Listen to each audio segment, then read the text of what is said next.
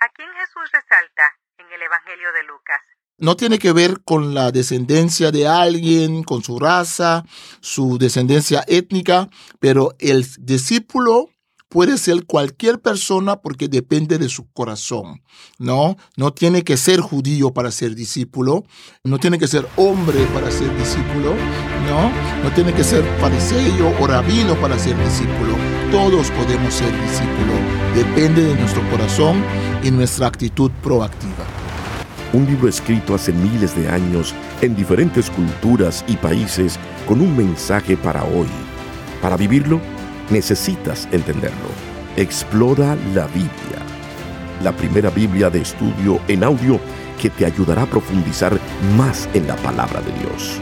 Expertos biblistas explican los aspectos históricos y culturales que facilitan la comprensión del texto. Explora la Biblia. Saludos, estamos en un nuevo episodio de Explora la Biblia. En esta ocasión estaremos hablando y escuchando el capítulo 17 del Evangelio según San Lucas. Me acompaña nuevamente el doctor Marlon Winet, traductor bíblico de Sociedades Bíblicas Unidas. Y aquí en este capítulo, doctor Marlon, volvemos a hacer hincapié, o Lucas vuelve a hacer hincapié en el reino de Dios, ¿no? ¿A qué más debemos prestarle atención? Sí, aquí sigue las enseñanzas sobre el reino de Dios y la conducta que los discípulos del reino de Dios tienen que tener. Es una conducta muy rigurosa, no porque Jesús estaba en contra del legalismo de los fariseos y de los escribas, por otro lado, Jesús estaba predicando algo, digamos, muy abierto, que no hay reglas. No, Jesús está reemplazando la hipocresía, el énfasis en el legalismo externo con una nueva forma de ser en el reino que tiene que ver de adentro afuera. Entonces vamos a ver aquí algunos textos donde Jesús habla de cómo comportarse y después vamos a ver otra manifestación del reino que es la sanidad. Jesús sana a los enfermos, a los leprosos y al terminar termina en buena forma con una didáctica sobre la venida del reino. Entonces escuchemos el capítulo 17. Evangelio de Lucas Capítulo 17 Ocasiones de caer. Jesús dijo a sus discípulos, Es imposible que no vengan tropiezos, pero ay de aquel por quien vengan. Más le valdría que le colgaran al cuello una piedra de molino y que lo arrojaran al mar, que servir de tropiezo a uno de estos pequeñitos. Así que, tengan cuidado si tu hermano peca contra ti, repréndelo, y si se arrepiente, perdónalo. Si en un solo día peca siete veces contra ti, y siete veces vuelve a ti el mismo día y te dice, me arrepiento, perdónalo. Aumentanos la fe. Los apóstoles le dijeron al Señor, aumentanos la fe. Entonces el Señor les dijo, si ustedes tuvieran fe del tamaño de un grano de mostaza, podrían decirle a este sicómoro, desarráigate y plántate en el mar, y el sicómoro los obedecería. El deber del siervo. Si alguno de ustedes tiene un siervo que ara o apacienta el ganado, ¿acaso cuando él vuelve del campo le dice, pasa y siéntate a la mesa. No, más bien le dice, prepárame la cena y arréglate la ropa para servirme mientras yo como y bebo, después podrás comer y beber tú. ¿Y acaso se le agradece al siervo el hacer lo que se le ordena? Así también ustedes, cuando hayan hecho todo lo que se les ha ordenado, digan, somos siervos inútiles no hemos hecho más que cumplir con nuestro deber. Diez leprosos son limpiados. En su camino a Jerusalén, Jesús pasó entre Samaria y Galilea. Al entrar en una aldea, le salieron al encuentro diez leprosos, los cuales se quedaron a cierta distancia de él y levantando la voz le dijeron, Jesús, Maestro, ten compasión de nosotros. Cuando él los vio, les dijo, Vayan y preséntense ante los sacerdotes. Y sucedió que, mientras ellos iban de camino, quedaron limpios. Entonces uno de ellos, al ver que había sido sanado, volvió alabando a Dios a voz en cuello, y rostro en tierra se arrojó a los pies de Jesús y le dio las gracias. Este hombre era samaritano. Jesús dijo, ¿no eran diez los que fueron limpiados? ¿Dónde están los otros nueve? No hubo quien volviera y alabara a Dios sino este extranjero. Y al samaritano le dijo, Levántate y vete, tu fe te ha salvado. La venida del reino.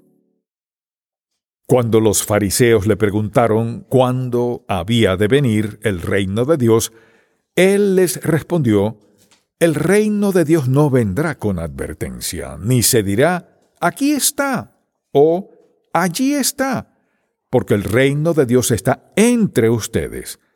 A sus discípulos les dijo, Llegará el tiempo cuando ustedes querrán ver siquiera uno de los días del Hijo del Hombre y no lo verán. Les dirán, está aquí o está allí, pero no vayan ni lo sigan. Porque como el relámpago que al fulgurar resplandece de un extremo del cielo hasta el otro, así también será el día del Hijo del Hombre. Pero primero es necesario que padezca mucho y que sea desechado por esta generación. Tal y como sucedió en los días de Noé, así también sucederá en los días del Hijo del Hombre. La gente comía y bebía y se casaba y se daba en casamiento hasta el día en que Noé entró en el arca, entonces vino el diluvio y los destruyó a todos. Lo mismo sucedió en los días de Lot, la gente comía y bebía, compraba y vendía, plantaba y edificaba casas. Pero cuando Lot salió de Sodoma, llovió del cielo fuego y azufre y los destruyó a todos. Así será el día en que el Hijo del Hombre se manifieste. En aquel día, el que esté en la azotea y tenga sus bienes en su casa, que no baje a tomarlos, y el que esté en el campo, que no regrese a su casa.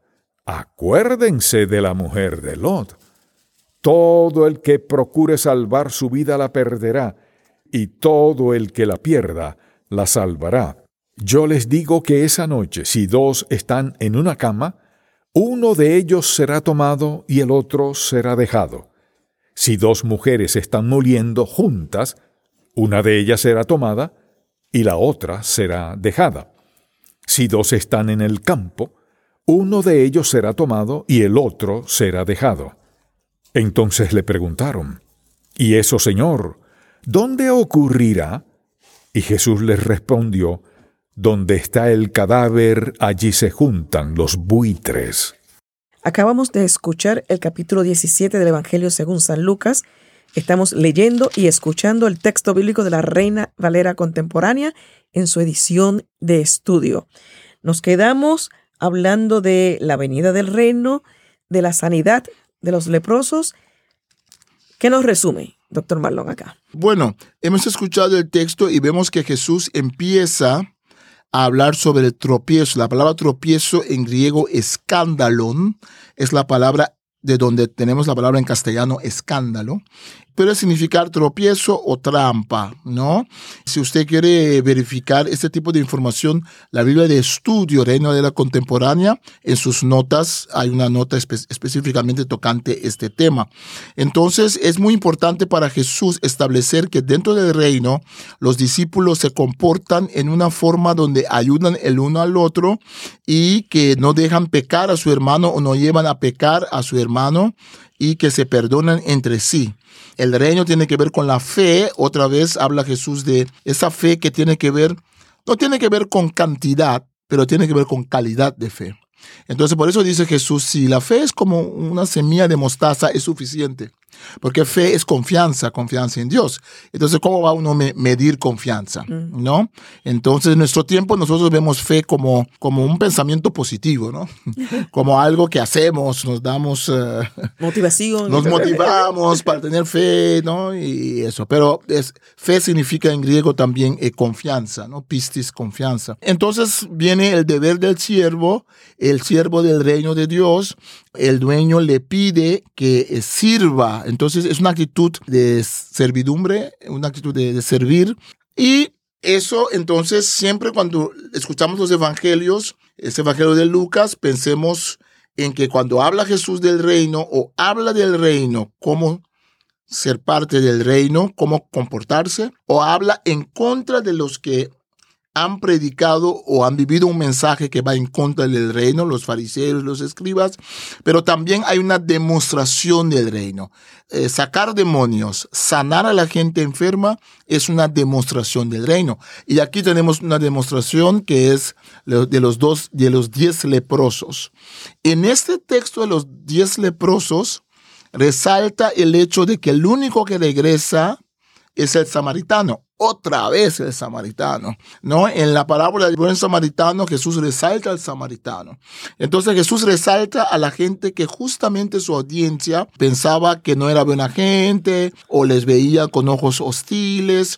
Jesús resalta que no tiene que ver con la descendencia de alguien, con su raza, su descendencia étnica, pero el discípulo puede ser cualquier persona porque depende de su corazón, ¿no? No tiene que ser judío para ser discípulo, no tiene que ser hombre para ser discípulo, ¿no? No tiene que ser fariseo o rabino para ser discípulo. Todos podemos ser discípulo, depende de nuestro corazón y nuestra actitud proactiva. Y así termina el capítulo con una tremenda enseñanza sobre eh, la venida del reino, ¿no? Ahora cuando ellos le preguntan a él cómo va a venir el reino, le están preguntando para el fin del tiempo, ¿no? Entonces aquí sí Jesús les va a hablar un poco sobre el reino en otro sentido. Aquí, ahora sí, el reino tiene que ver con la venida del rey Jesús para completar la historia humana y Jesús allí les enfatiza mucho que el reino viene en una forma espontánea, en una forma no planificada para nosotros. El día del Hijo del Hombre es un día donde dos personas se distinguen por haber aceptado las reglas del reino. Dos están juntos, uno será tomado, el otro no.